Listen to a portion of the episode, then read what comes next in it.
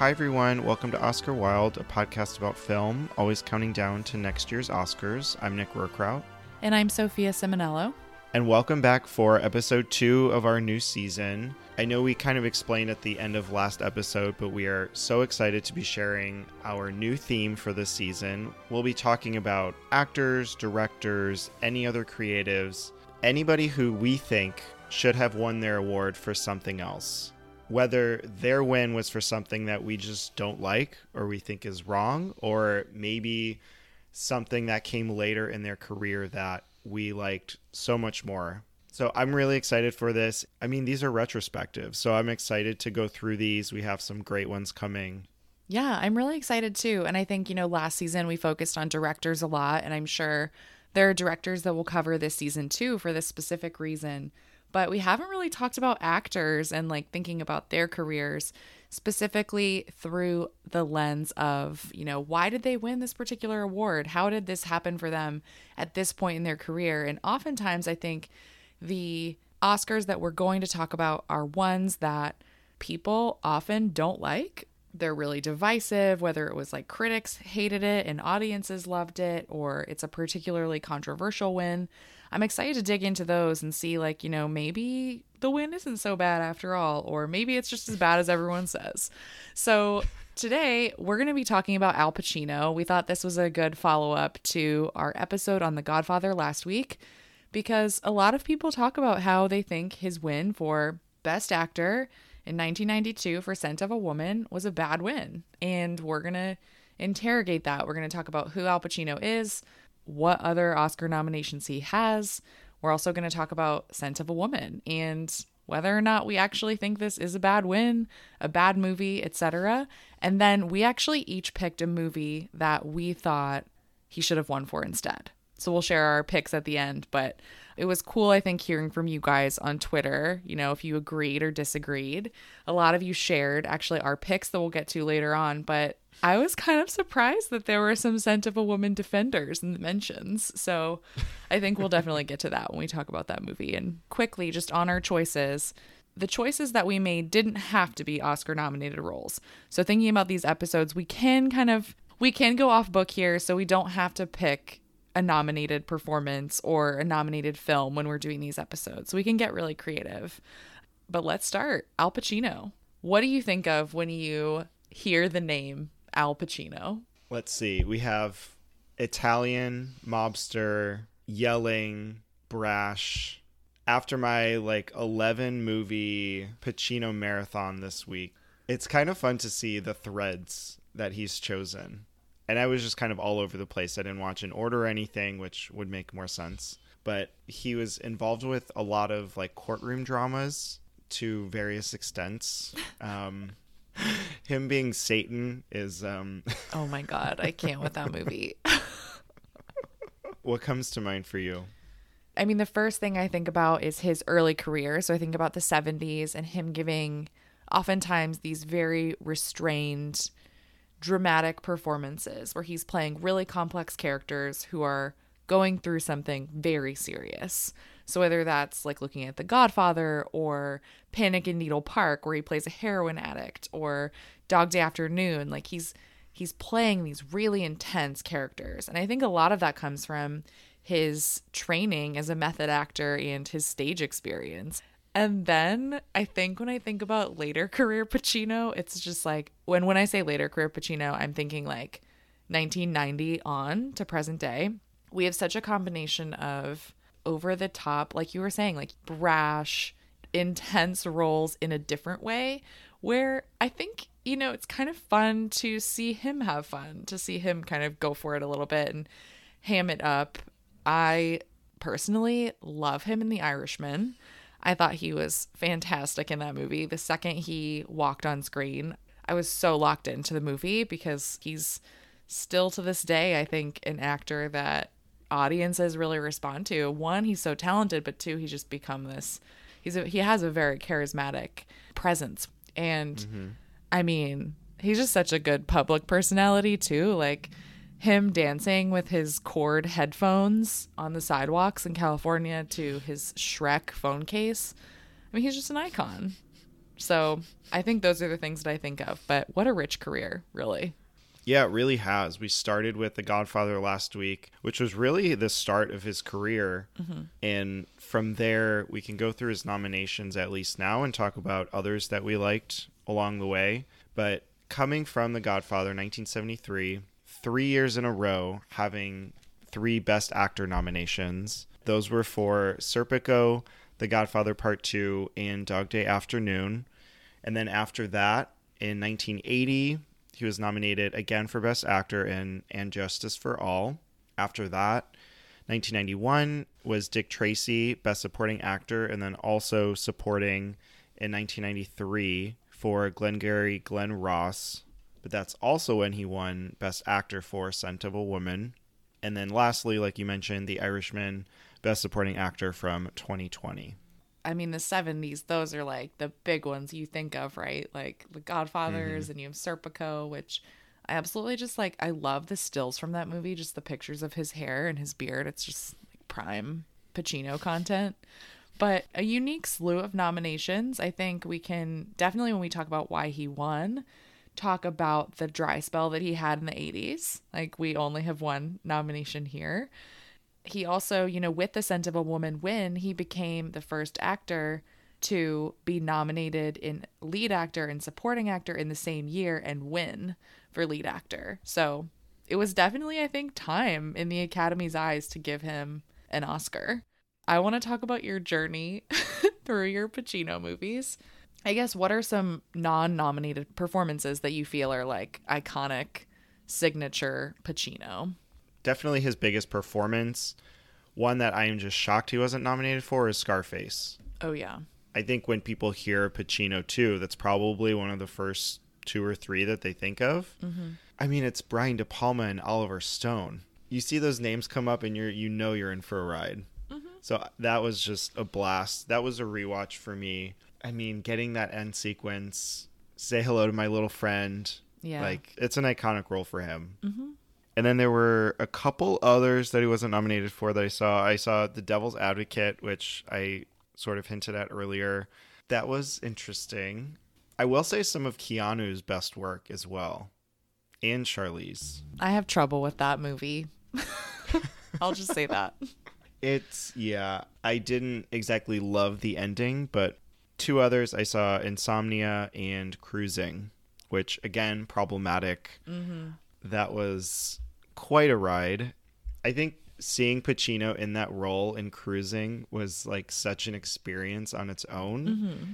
Apart from the problematic like Friedkin content and all of that. Yeah. Of portraying like gay culture and these bars and whatnot. But seeing Pacino do that and them capturing it through such a straight lens was just hilarious to watch.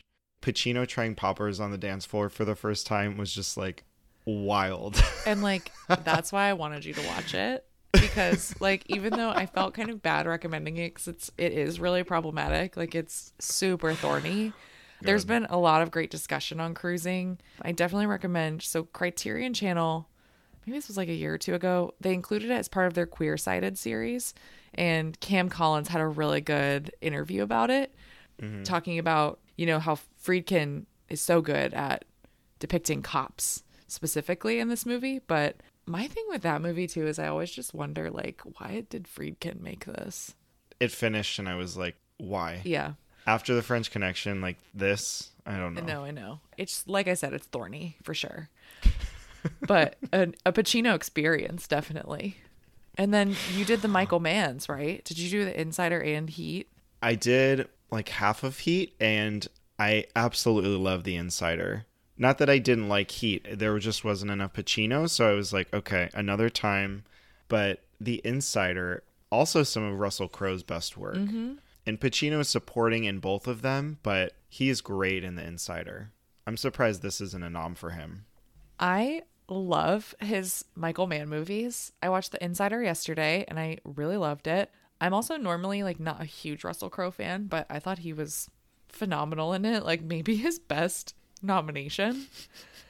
And Heat is probably in my definitely top 100 movies of all time. I love Heat. I can't really explain why. It is just like such a ride. I think because I watched it on TNT when I was homesick from school when I was little and just like really, really loved it. When I think of Pacino, I also think of Vincent Hanna and Give Me All You Got. Like I always think of that. So mm-hmm. I think that's why I love Heat as well. Okay. This is like prime De Niro. It is. And baby Natalie Portman. Mm-hmm. And then what, you watched Insomnia, you said? Yeah. Have you seen this? I haven't.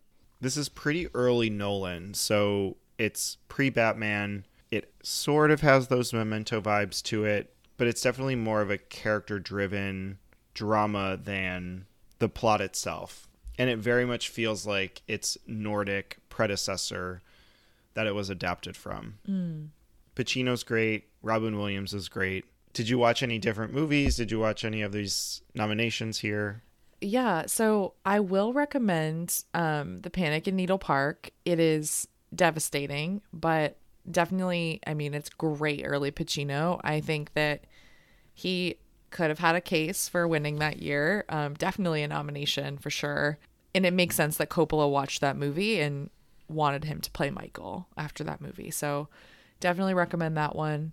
So most of the ones I watched this week you mentioned. So I did The Insider and Heat again. I was on like a Michael Mann bender, which is always fun. And I also just love his role in Once Upon a Time in Hollywood. So not nominated, but I just think he's so memorable. Of course, like now he's become a meme with the "what a picture," you know, line. But yeah, even just how he says his name as Marvin Schwarz, not Schwartz, like little things like that are just so Pacino to me, like adding his own flavor to the characters. I remember when that was coming out and like hearing that he was going to be in it, being so excited. And mm-hmm. of course, like this is the same year as The Irishman. So we got double Pacino that year. And the most recent Pacino movie I saw in theaters, of course, was House of Gucci. Whether or not we think that works for Pacino, I don't know. But, I mean, I think he's always good. So I did respond to his performance, especially, I think, compared to the other cast members. One of the more grounded performances, but that's typical for him. We live to forget House of Gucci sometimes, I think. And then, apart from all of his Oscar nominations, I was surprised to learn that he has 2 Tony Awards and also 2 Emmys. Yeah, he has a triple crown of acting, which is really cool. He just needs to read an audiobook or something. Like, he needs to play some sort of animal in a children's book, some sort of grandpa figure, so he can win a Grammy. Mm-hmm. So now let's talk about Scent of a Woman. Let's do it. How we feel about that. His win here, again, surprising he only has one win, but mm-hmm. This is it. Is it a dumb question for me to ask what this title means? No, not at all. I kept trying to think about it. I'm like, what? Of all the things they could have named this. I mean, obviously it connects to his blindness as a character. Like he loves women and I don't know. I don't know how to describe it. Okay, I see it. It's just, yes, he has these womanizing ways to him, but mm-hmm. that wasn't like what the movie was about.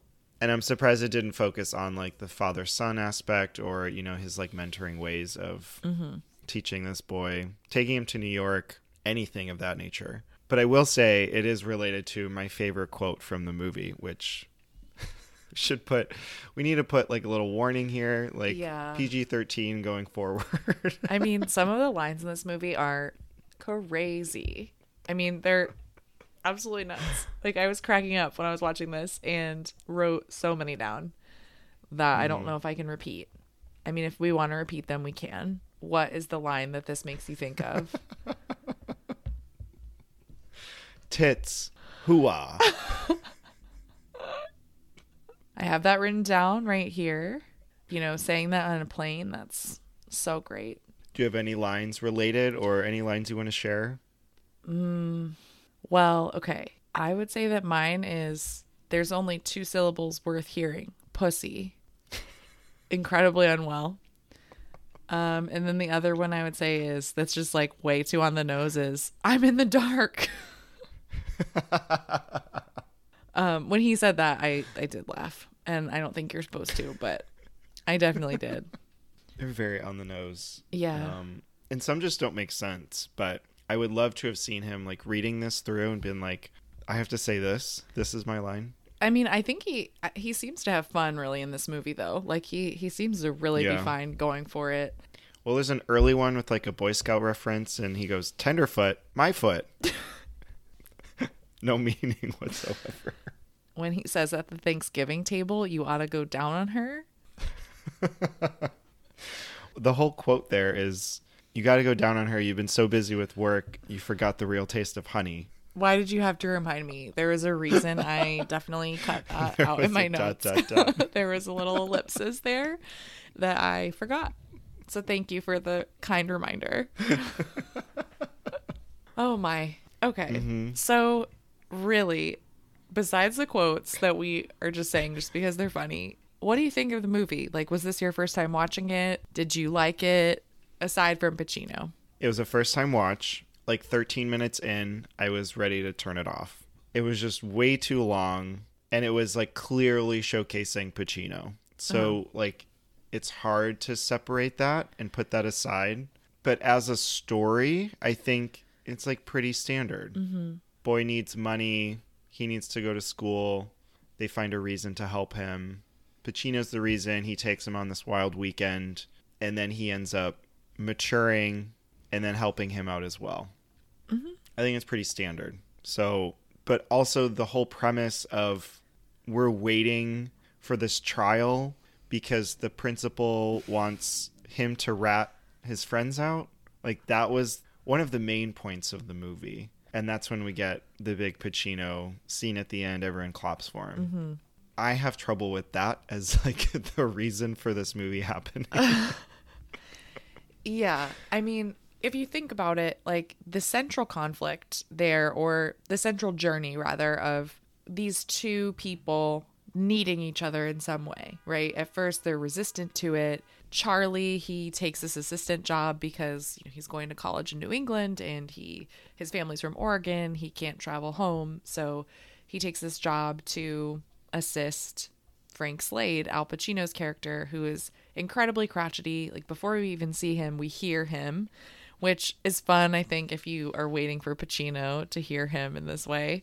But yeah, I think if it's focused in on that relationship, there's definitely, I think, something there that a lot of these movies, especially at the time, right, the late 80s, the early 90s, really into the early 2000s, they focus on these types of stories. Like we do have a lot of these like high school or college student mentor type of relationship with a faculty member or with a parent, or, I thought a lot about Good Will Hunting when I started watching it because of the setting itself. That movie is very different, but I think that type of movie, that like tug at your heartstrings film, that worked at the time. And so it makes sense that this movie did really well at the box office. It made over $100 million worldwide. And it did pretty well with critics. A lot of people really liked Pacino's performance, and it has semi-mixed reviews, but it wasn't considered, I would say, a bad movie at the time. Not like people think of it today. I totally agree with you, though. I think like the part of the movie that's about the fact that they played this prank on this teacher and vandalized his new car, that's not that high stakes. And to have that kind of be your beginning and end, like your intro and your conclusion to your movie, is odd. Yep. I think, if it focused more on the story between these two men, I think it would have been better for me, for sure. The script was tough, but I had to remind myself, I think, of what time we were in. This is 1992. These types of movies were just, like I said, very popular then. And right when I heard the Thomas Newman score, too, I was like, okay, yes, here we go. This is very much like a product of that time. And I can see why people would like this. It made me think of John Williams' score in The Accidental Tourist. Like, it just feels very much of that time. And I think we'll maybe try to find some of the merits with his performance in a minute. I will say this movie dragged for me. In certain parts as well, because like certain scenes, I kind of thought like, why is this a full scene? Like why are we watching him tango for this long? The pacing felt very off to me, and it was hard, I think, to stay in the story because of that. Mm-hmm. And like him driving the Ferrari, like I get why these scenes are important to that character, but it just felt like much more of a Pacino showcase than something that was necessary for the good of the film. I mean, why I was kind of bored so early on was that he was sitting in his chair talking to Charlie, and this conversation, it wasn't even really a conversation. It was Pacino talking. Mm-hmm. And it just went on for like 5+ minutes of him and his army voice. And I was like, okay, I get it. Let's move on. Yeah. Let's make this happen because we know it's going to happen. Mm-hmm. And I mean, the very dated writing, his comments about women aside, the script just is why it falls flat for me. I will say, though, I enjoyed seeing Philip Seymour Hoffman. That was a surprise. Mm-hmm. He was so good at playing that role. It almost felt like an audition for The Talented Mr. Ripley. Yeah, I didn't know he was in this either. And seeing him, especially in the end when he like gets so fidgety and kind of shrivels inside himself, you can see him playing different characters. Mm-hmm. And that's why we love Philip Seymour so much. Yeah, definitely. And it was fun seeing Frances Conroy at the end too, because I feel like I only associate Frances Conroy now with like very spooky things. She always has mm-hmm. this very strange presence that comes through in her roles, so it was interesting, I think, seeing her in this really warm role at the end, connecting with the Pacino character. And we have to mention June Squibb, who shows up as the teacher. Bradley Whitford, who's in that famous Thanksgiving scene that we talked about. Mm-hmm. So let's get into the performance. I feel like let's just talk about it regardless of the Oscar stuff. So not thinking about his win, like what do you think of this performance in particular? Like, does it work? I mean, yeah, I think it works. It's just that as I'm watching this, experiencing his performance, I'm like, of course the Academy goes for this like loud, unrestrained performance where we've seen like more control happening in films before this. And I'm like, okay, great. Now I know for future years just to keep predicting like the big performances mm-hmm. because that's what's happening. But I think apart from Oscar stuff for right now, like he has quite a few key scenes that could have been his Oscar scene mm-hmm. where I'm like, okay, check the box. It's captivating, like it makes sense. I agree. I actually don't hate this performance. I really don't. I found a lot to enjoy watching him specifically. And I think it's easy to be very critical of it because he won and like maybe it wasn't the best performance in the category, but that aside, I think like just focusing on the merits of the performance. Here, he's able to show that he can do comedy. He made me laugh throughout this movie. And I feel like before he was very much a dramatic actor and focused a lot on drama. So I feel like that's something that is working in his favor. I also think like this type of character can be really difficult to come up with or to create. Like he has a lot of energy as an actor, kind of like we talked about, right? He especially is bringing that out later in his career. And I think that this is the first performance where he was able to do that in this way. He definitely does it in The Godfather Part II, I would say in particular, but it has to still be very, very restrained there. So I think that, you know, he's able to do that really well here, channel his energy into some big moments.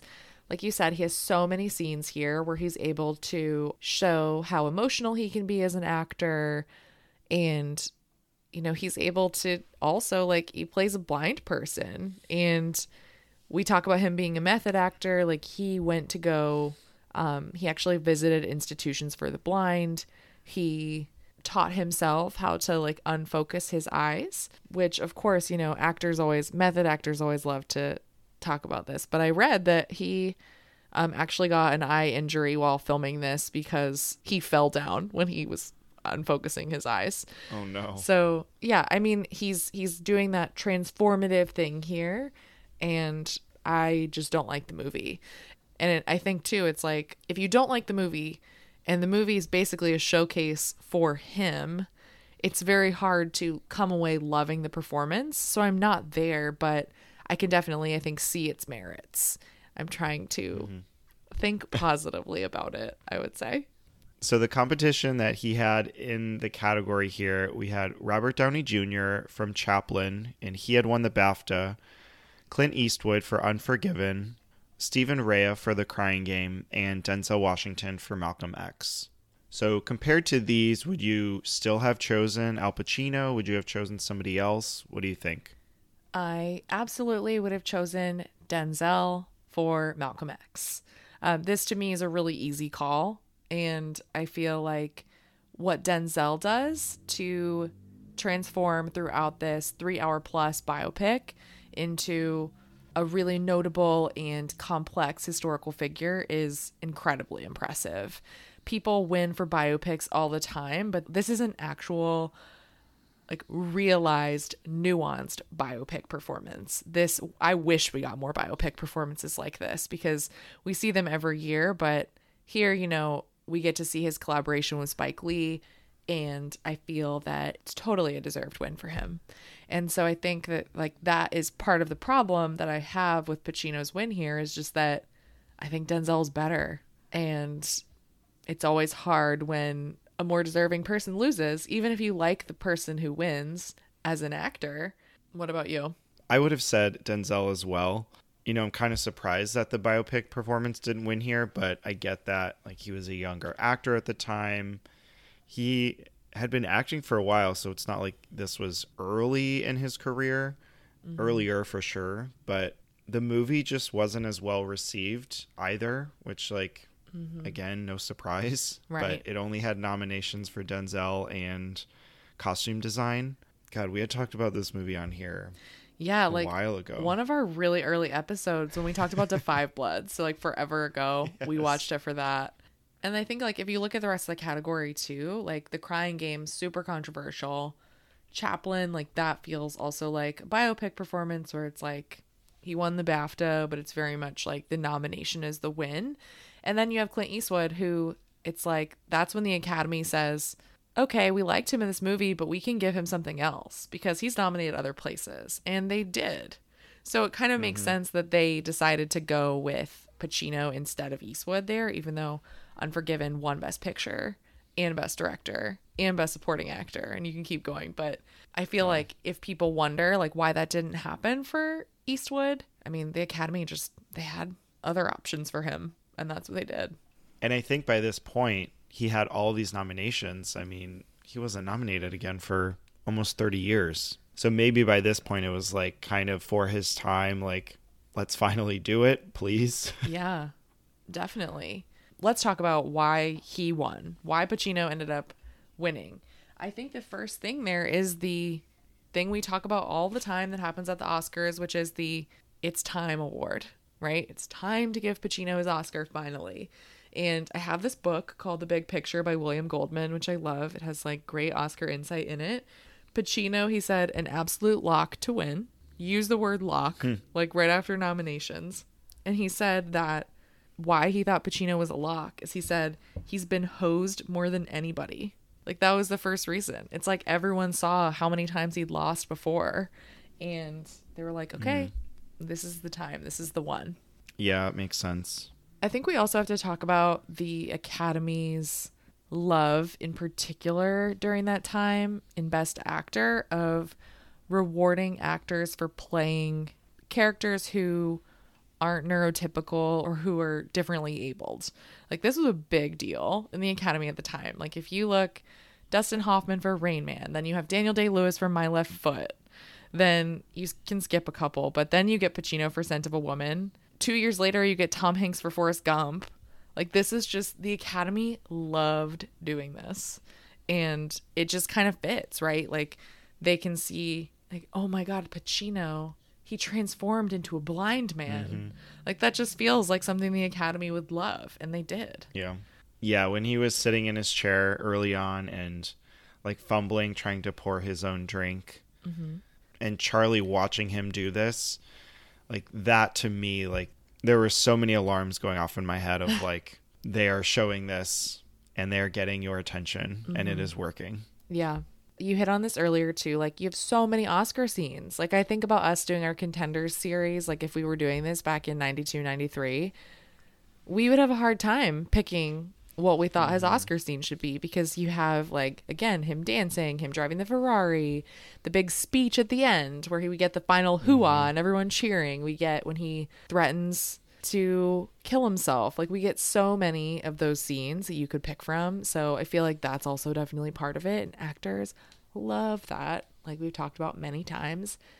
And I think too, it's like when we were talking about his nominations and that big gap, like, this was a perfect comeback narrative for him.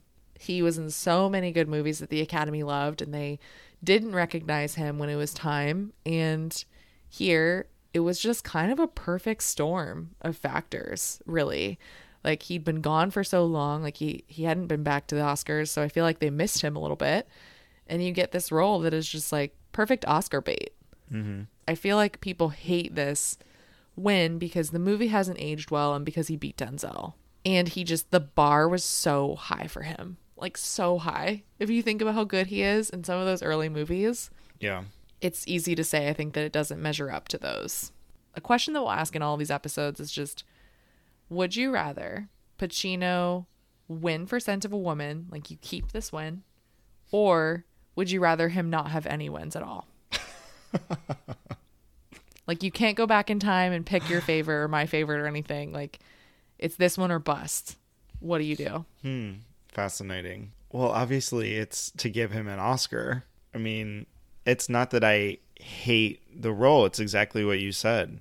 I think it could have been refined. I think the movie could have been cut down quite a bit, but still showcased him just as much. I have fewer issues with Pacino than I do with, like, the writing and the editing. I'm not trying to take Pacino's Oscar away. Well, I feel like, I mean, I'm asking it because, like, there might be some later on where we might just be like, you know what? No. But I'm with you. I would keep it. I think, knowing what we know now too, like, Denzel gets one. He gets two. And I love his training day win in particular. We're maybe proving the Academy's point as to why they do this. Well, I guess the other side to that is, if he hadn't won, what would we have chosen him to win for? So that'll be the second part of this conversation. So go ahead, let us hear what your pick is for his Oscar. Okay. So this will surprise approximately 0 people. My favorite performance ever by a man who wasn't nominated for an Oscar is Donald Sutherland in Ordinary People. But I think my favorite performance by a man who was nominated and didn't win is Al Pacino in The Godfather Part II. I absolutely love this performance. I love this movie. I think that it is a perfect movie, specifically a perfect movie for me. It definitely just fits with the type of movie that I really love. And I'm not going to talk about the movie too much because we'll definitely, I think, you know, in a couple years, we'll celebrate the 50th anniversary of Part 2. We can do that then. But The Godfather Part 2 is more emotionally complex than the first one, which is why I really like it. It feels like this great work of literature. You can always find new things in it. You can find new ways to think about the characters, especially Michael. And I feel like for the movie to be successful, you have to have an actor who's able to carry the weight of that epic. And he does that. And he gives us, I think, some of the most beautiful scenes that we've ever had. And, you know, oftentimes great paintings, great films, great novels, they're dismissed outright in their time, or they're given mixed reviews, or they don't win awards. And this is the case with Pacino. I think that his performance here is so complex. You need some time away from it. It needs time to breathe. And Part One proves, like we talked about with Dana, it shows Michael's rise, and Part Two shows his fall. And I feel like Pacino depicts that fall perfectly, and Part Two completely destroys him, and you see all of the facets of this character. He's brilliant, he's good looking, he's violent, he's evil, he's the worst person in the world, really. And he brings that character to life, and we have so many incredible scenes. The scene with Fredo where he says, "You broke my heart," and he kisses him, it's just beautiful. Sometimes I just, like, think of how he is and how you can see him boiling in the scene when Kay tells him that she had an abortion is insane. It is just, like, spectacular acting. And I love it. That's why it's my favorite performance of his. It's why it's my favorite performance to never win Best Actor. Mm-hmm. So I absolutely think he should have won for it. And we can talk about why he didn't and why it makes me sad. That's a great choice. I did rewatch this as well. And having a character that can play Godfather Part 1 and then do Part 2, which is like so different and, like you said, so much more emotionally complex. You're seeing him break down inside and kind of he's letting all of these things around him get to him. Mm-hmm. Whereas in one, he was kind of learning and setting the stage for what was to come. So seeing him as this powerful Don, it's a much scarier character than what we knew before. And I think there's so much more with the actual plot and like what's happening with Michael versus trying to teach audiences about this world and what we're getting into. Mm-hmm. So I think that really helps shine his character as well.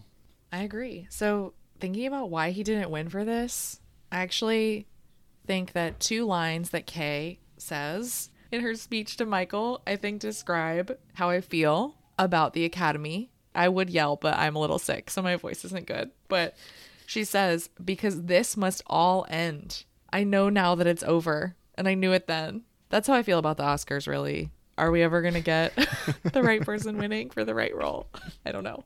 It's rare. Anyway, he didn't win, and it's not like he lost to someone who I would say put up a fight, really, like gave a better performance.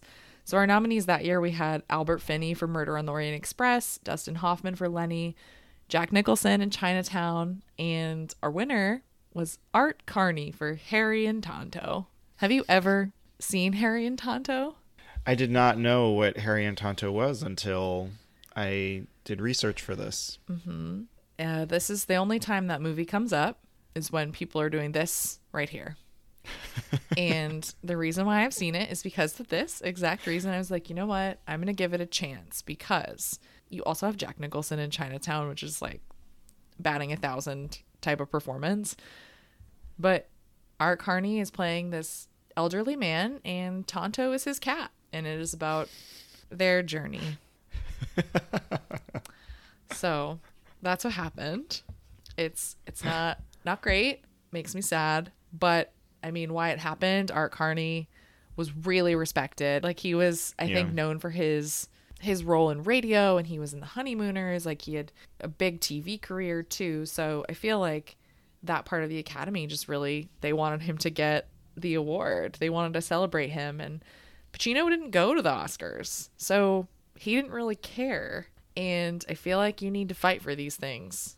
But it's interesting that Jack Nicholson, I think at the time, was supposed to win. Like he was going to be the one that people thought like he's got this locked up. Chinatown is a 5-star film. It had quite a few nominations and he didn't end up winning. So Art Carney won. And then you have Art getting his only nomination for this almost 30 years after he started acting. So at this point, again, for your time, like this is probably maybe going to be the only nomination he's going to get, and that definitely helped him. So why didn't this happen for Glenn Close?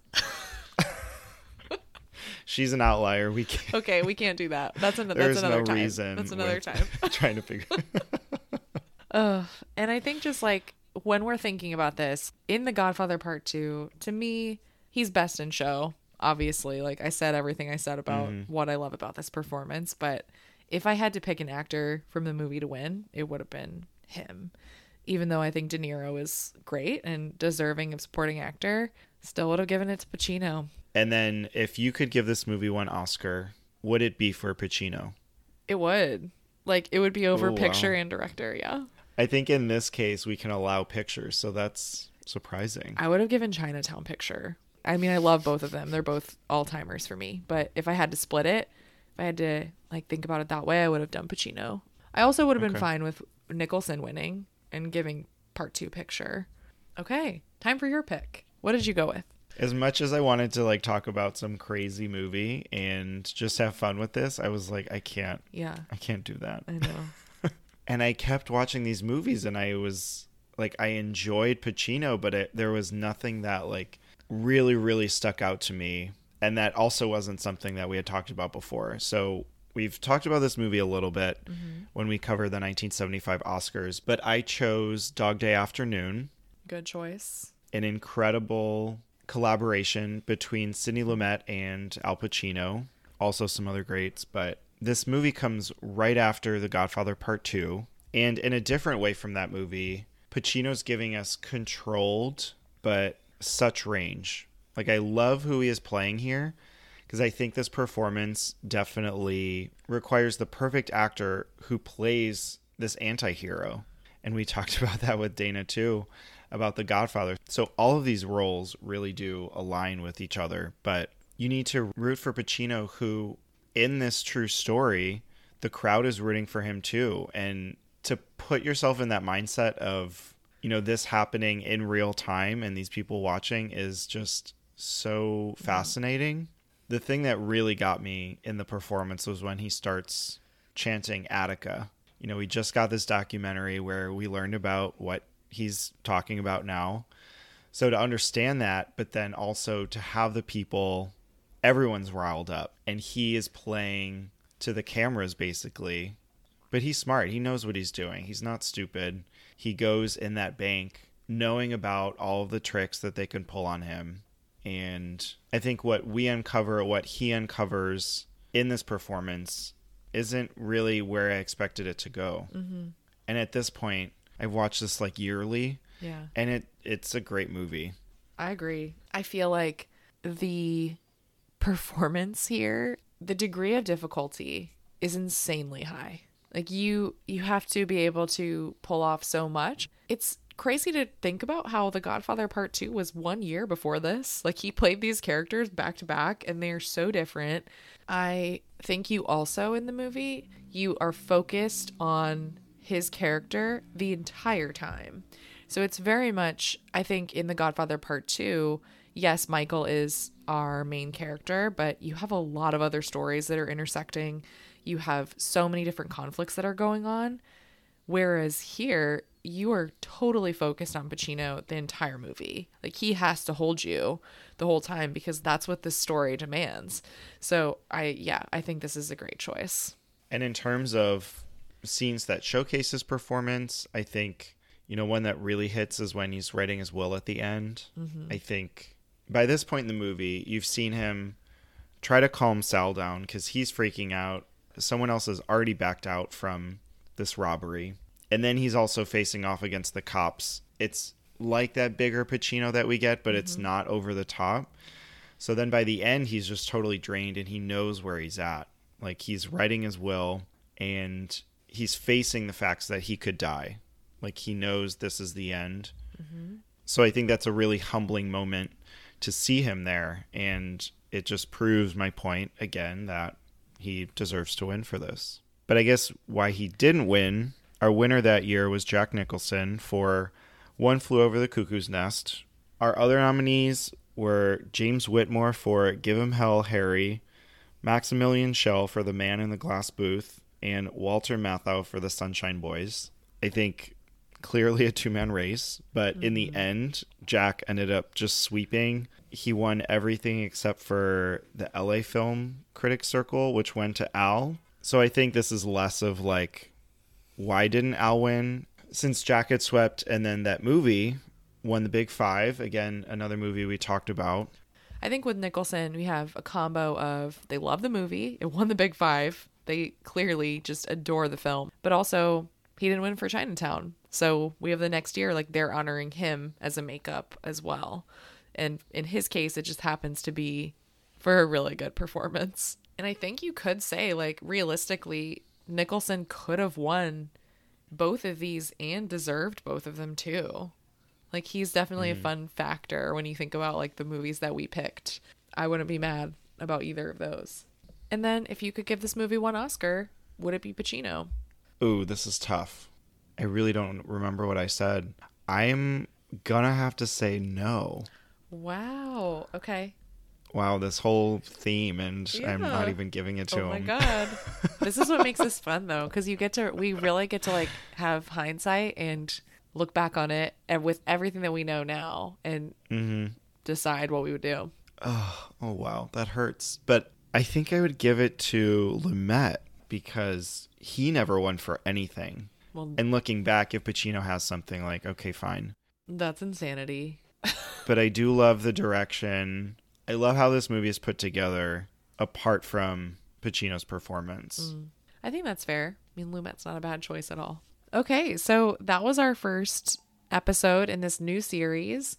Please let us know if you have suggestions for who we should cover this season. I think we can tease some that we'll definitely cover. We will for sure be talking about Kate Winslet. We'll definitely be talking about Martin Scorsese for The Departed. Those are some that always pop into my mind. Are there any others that come into your mind right away as like, we have to talk about these? I mean, we hinted at Glenn Close, so I feel like that's just like, but she never won. Ugh. Well, we could do Jodie Foster for The Accused.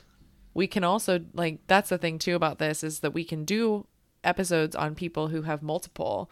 Let's say they have a really good win and a win that we don't like as much. Mm-hmm. We can interrogate that and see why that happened.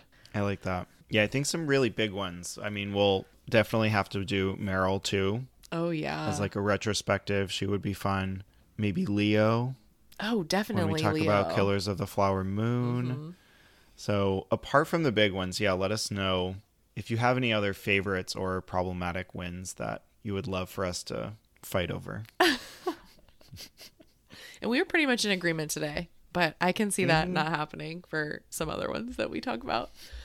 Next time on Oscar Wilde, we will be talking about some 2022 releases with Oscar season really happening in the first quarter of the year. We didn't talk about like any new releases hardly. So we'll each be picking some recommendations of movies that we've seen, things that people are talking about. And we'll also be talking about Robert Eggers' new movie, The Northman, which I can't wait to talk about. Mm-hmm. A lot to chew on. I'm excited to see this. Mm-hmm. I'm really curious if you'll like it. I just, I don't remember how you feel about Eggers. So I'm curious what you will think. I'm curious myself. There are... maybe a few things working against me already. But yeah, I mean, I think we'll talk about things like maybe The Batman, Everything Everywhere All at Once, a lot of different movies we can go through. Well, thank you everybody for listening. Feel free to rate, review, and subscribe. You can find us on Instagram and Twitter at Oscar Wilde Pod. Thanks everyone. See you next time.